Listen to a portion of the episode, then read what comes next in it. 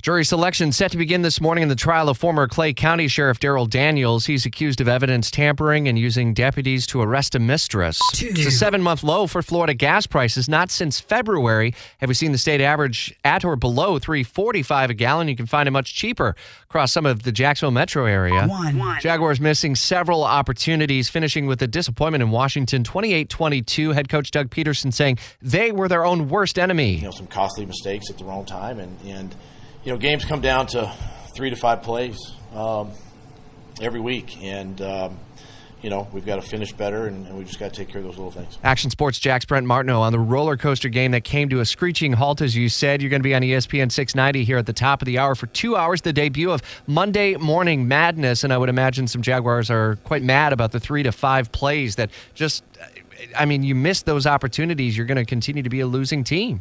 Yeah, the amount of points that they left on the board yesterday, especially in the first half, you kind of knew they were going to lose just because they were leaving so many points on the board, and it came back and got them. And that's what happens in the NFL. We've seen this happen way too many times. I think you have to give credit to the Jags for a couple of things: the fight that they showed, some of the big plays that they did make, and at least there is that to work with. But again, I mean, you're talking about a team that says, "Hey, we saw some good things."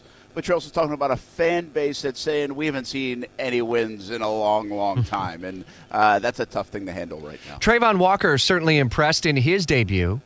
Oh wow, how good was that? Uh, he was everything I think they want him to be. Now, listen, I don't think he was probably perfect, but he made the big splash plays, a sack and an interception. Rich, much more of that, and everybody will be happy. He was the number one overall pick. You can obviously, and, and you and I like to look at the positives. We usually are uh, uh, often uh, lambasted for that, trying to find the positive. Maybe it's because I'm a lovable loser. You know, the Detroit Lions, a background in me, they also lost 38 to 35 to Philadelphia. But you find the promising signs, even though there was an overthrow, uh, and even though there was the interception late, uh, it, it seemed like there was some confidence for Trevor Lawrence. Travis Etienne has that explosiveness, but he he dropped an easy, sure-handed, uh, probably touchdown in that game. But you see the positives, and you can see a growing sign there.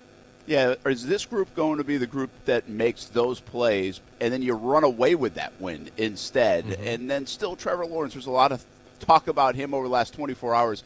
Sooner or later, you got to win one of those games. The ball's in your hand late. You got to do whatever you got to do to win, and that offensive line certainly did not help him out. But Trevor's got to be a little bit better. He showed he was really good at times, but he's going to be a little bit better maybe in the winning moments. All right, so you and uh, crew going to be on ESPN 690 Monday Morning Madness. A chance, I guess, for fans to sound off, huh?